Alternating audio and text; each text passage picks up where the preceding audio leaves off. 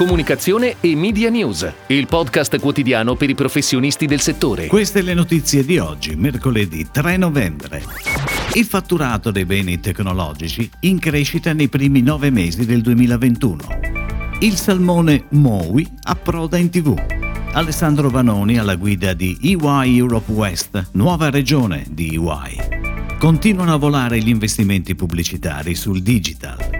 Vivi di gusto il nuovo magazine online di Carrefour Italia. Salumi Piacentini DOP torna in programmazione con la nuova campagna. Il settore dei beni tecnologici risente ancora degli effetti della pandemia, ma con due situazioni opposte. Da una parte la crescita del fatturato del terzo trimestre è stata frenata dalle difficoltà legate alla logistica e dallo shortage produttivo della componentistica. Dall'altra parte l'onda lunga del processo di trasformazione digitale, iniziato gioco forza proprio con la pandemia, porta alcune categorie di prodotto a continuare la crescita. Notebook e tablets del 14,6% a valore, i televisori televisori più 12,7% favoriti anche dai nuovi incentivi per lo switch off. Questa è la fotografia fatta dal panel distributori ICT di GFK che indica come il fatturato dei beni tecnologici abbia raggiunto in questi primi nove mesi 6,1 miliardi di euro, con una crescita dell'8,4% rispetto allo stesso periodo del 2020. Ed ora le breaking news in arrivo dalle agenzie a cura della redazione di Touchpoint Today.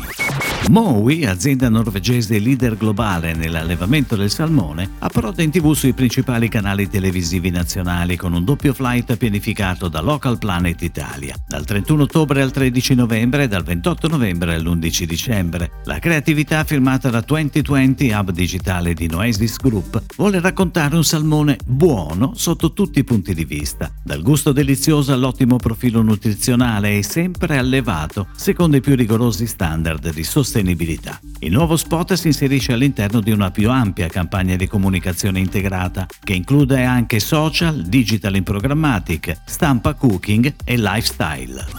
Alessandro Vanoni, alla guida della comunicazione di EY in Italia da luglio 2020, dove guida il posizionamento del brand e le comunicazioni interne, esterne e digitali della società, a partire dal 1 novembre ha assunto anche il ruolo di Brand Strategy Leader di EY Europe West, nuova regione di EY costituita da 25 paesi con 31.000 dipendenti. Nel nuovo ruolo il manager lavorerà una strategia di brand innovativa che metta al centro i contenuti in logica digital e customer first, posizionando così la nuova regione di EY nei mercati dell'Europa occidentale. A settembre si rafforza ulteriormente il positivo andamento degli investimenti pubblicitari rilevati dalla società Reply nell'ambito dell'osservatorio FCPSO Internet, con una crescita del 21,9%, settimo risultato positivo consecutivo. Il mese di settembre contribuisce al conseguimento di un significativo più 24% nel periodo cumulato gennaio-settembre 2021. L'andamento dei fatturati riscontrato nei primi tre quarter di quest'anno assume un significato ancora più rilevante se correlato all'anno 2019, periodo non influenzato da fattori eccezionali come il recente 2020, rispetto al quale si registra un più 14,5%, così ha commentato il presidente della società Giorgio Galantis.